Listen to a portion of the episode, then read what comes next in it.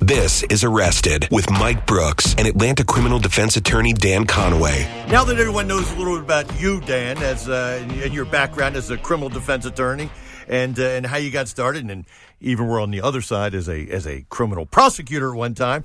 Uh, you know, everybody knows that I was a uh, uh, law enforcement and law enforcement for over 26 years, and we talk all the time, and, and I talk all the time about uh, the criminal justice system in America. You know, but what is the criminal justice system and, and, and who's included in the criminal justice system? That's a great question. Um, what I would say is, and I talk about it in my book, Arrested Battling America's Criminal Justice System. Um, I talk about it in the first part of the book, which is called The Beast Revealed. The way I describe the criminal justice system is as a beast. It's a beast for two reasons. Okay. One, it's a beast because of its awesome power.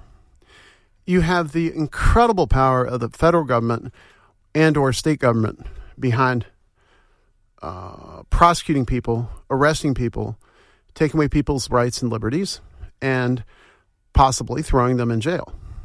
Um, and so it's an, a it's a beast with awesome power. I go back to what James Madison said, one of our founding fathers. He said that government, his definition of government, was a necessary evil. Mm-hmm. Yeah, I, a lot of people think it's a necessary, a necessary evil. evil. Yeah, exactly. And and many people tend to think of it that way, and that's okay because that's what it is.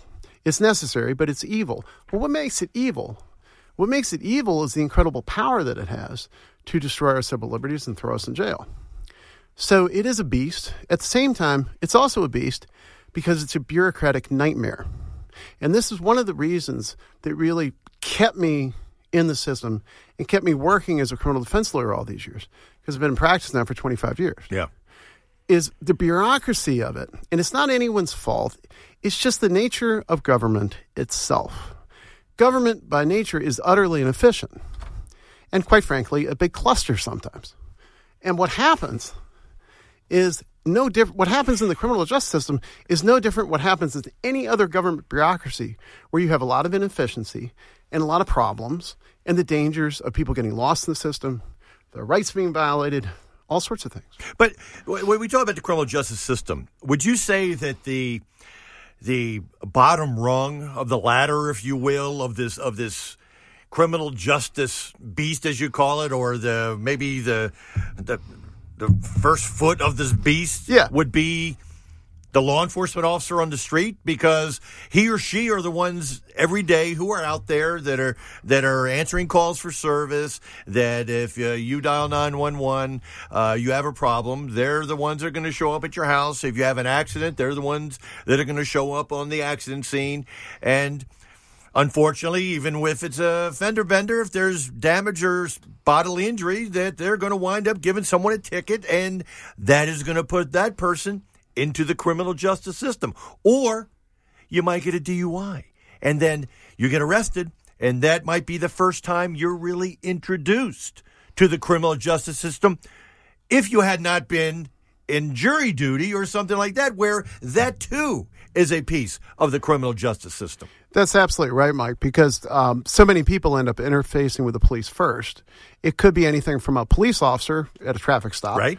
To a federal agent who comes with a search warrant wanting to search your business and look at your computers and files and these kinds of things. But it's usually at the investigatory stage, and the police stage, that Right. people become involved. So that is like the feet, if you will, or the, the, the basis of the beast. Sure. Um, and then, and that is many times a person's first introduction. Uh, beyond that, then you get into the other players in the system, and they're the prosecutor and the judges and the defense lawyers, the jurors, the bailiffs, all the people that make the courtroom run, the court clerks, probation officers, on and on and on and on and on. Sheriff's departments, people that run the jails. Yeah. Uh, like you mentioned, a DUI, DUI school, people who run DUI school, bail bondsmen. Sure. They're all part of this beast. It's not that the beast is is evil, meaning that just wants to go out and wipe everybody out. Right. It's simply evil because it's a big, fat, powerful, bureaucratic monster. And if you get stuck in this system, whether it's for a DUI or whether it's for investigation of mail fraud, When you get stuck in the middle of this beast, you have a hard way trying to find your way out. It's, you're kind of like a mouse in a maze trying to find that piece of cheese, and you need help. And that's where criminal defense lawyers come in. But also good prosecutors, good judges, good probation officers, so forth and so forth. Uh, let me let me ask you. You know, judges, for instance. I, I know uh, just recently Governor Deal, lad, uh, a week, or two weeks ago, um, appointed a number of new judges. Uh, one of them is, is, is, a, is a friend of mine. I won't mention her name, who is going to be with the Fulton County Superior Court now. And um, how you know? Do you, when you are a young uh, attorney, when you're going in, when you're in law school, do you think one day? boy, I would like to be the judge who basically sits at the top of uh, you know of, of the criminal justice system and kind of whether it be on uh, in, in, state court whether it be in a county superior court whether it be uh, you know in, in a federal, in, in a court. federal court yeah sure district court uh, court of appeals the supreme court is that something that young attorneys aspire to one day possibly i think all young attorneys think about it in other words, all young attorneys believe, uh, you know, the, all young attorneys, especially if they're any attorney that's in a courtroom, the you know the, the center is the is the court and the judge and the bench. Right. They're the ones up on high, right, above everyone else, uh, with the black robes and all that. And uh, so, of course, every young lawyer looks at that and thinks, "Oh, one day, you know, that that's going to be me. I want to be a judge." So forth and so forth. Um, on the flip side, uh, I this is my personal opinion. Sure. Uh, I just think there are certain people who are really meant to be judges, and there are other persons who aren't meant to be judges. Right. I can tell you for my myself, there is no way on God's green earth I will ever be a judge, and I have no desire to be a judge. I know where I belong in the courtroom. I belong at the defense table. I belong advocating my client's case. That's Sure. my role. But for other people, being a judge is a wonderful thing. Um, I do think that you have to have a certain temperament to be a judge. Um, I perhaps don't exactly have that temperament from the point of view that my job is to be a zealous advocate for my client. Right. I like that job description. It's very simple. It's so simple. That's the whole job description. There's nothing else to it. I got to zealously represent my client. Yeah. And I like that. I like the there's a perfection in that in a way. There's a crystal clearness in a way. And I wouldn't want to give that up to be a judge. Two, quite frankly, I like to hear myself talk.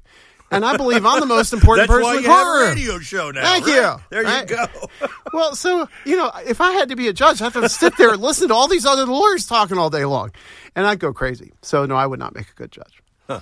Eh, you know, eh, and having been in law enforcement for over 26 years, I, I've been to court in the courtroom many, many times, and there and there's people that I know that uh, that. Oh, God. How in the hell did he or she become a judge?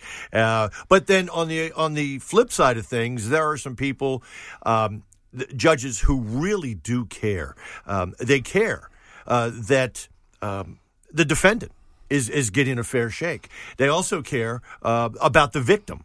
Who, you know, someone who may have been a victim of a crime. You know, they're there as as their advocate as well. And uh, you know, and sometimes I think you know, especially in, in let's say a city court like the Atlanta, you know, where you have judges that are there. I mean, they're dealing with hundreds, hundreds of cases uh, a month, and they're there basically to to sort things out because it's first time first time uh, I've ever, ever went to went to a court. I said, "Good God, how does anything get done here?" You know, because when you go into the criminal justice system, it seems very, very complicated. And some people may feel, you know, that um, that law enforcement, you know, law enforcement and defense attorneys, it's, it's a big adversarial relationship. It really isn't, because you know, after the case is over with, you know, everyone is there. You're there to present your evidence. You're there to present your case, you know, wherever it may be, whether you're on the law enforcement side, whether you're on the prosecutorial side, or whether you're on um, the defense side. You're there to present your case and. Um, and for the jury, and to convince the jury beyond a reasonable doubt that um, you know that a person is either guilty or not guilty, and and the judge is there as the uh, I, I always said the judge is kind of the referee you know, and and the judge, who I hope has you know has a, a great knowledge of case law when it comes to different kind of cases, whether it be a robbery case, a fraud case, you know, whatever case it kind of be, that that he or she is going to is going to be the uh, the fair arbiter of of what is going on on both sides, you know, and and people hear, you know, I object and uh, oh, it's sustained, overruled, you know, and. Um, I, I just think eh, for someone, if, even if you've never been arrested before, go down, go down to a courthouse, sit in court one day and just watch what goes on.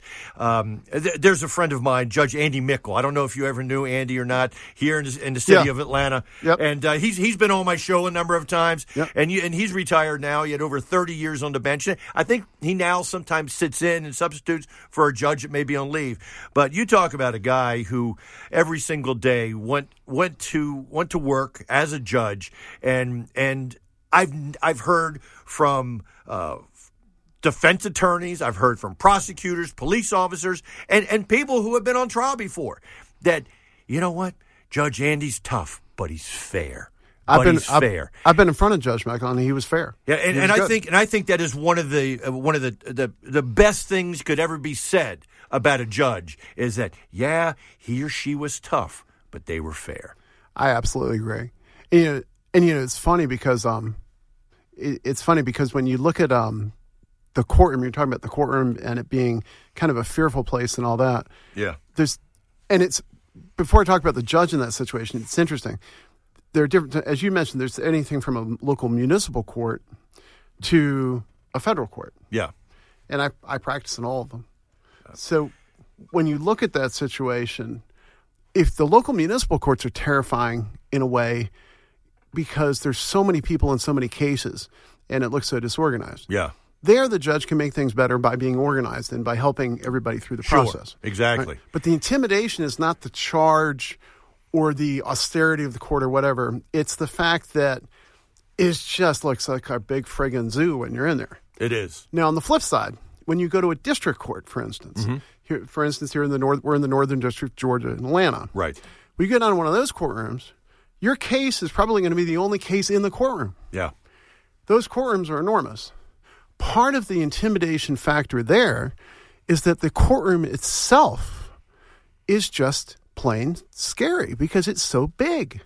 It's magisterial, if you will Exactly. and the prosecutors are all lined up. The FBI's there, the bailiffs are there. You walk in, it's very intimidating. It is. But again, the judge can help set the tenor of that courtroom so that the accused or the victim or whomever else is coming into that system who's not a lawyer uh, feels comfortable. And the judge can really do that with how he or she handles themselves on the bench and runs the courtroom. Good stuff. You know, the criminal justice system. eh, Some people think it's so complicated, but when you when you really break it down like that, it's it's really not. But there's just so many tentacles to it that that it may seem confusing to most people. Well, we talk about due process all the time. We're going to explore due process. You're listening to Arrested with your hosts Mike Brooks and Dan Conaway on the News Talk 1067.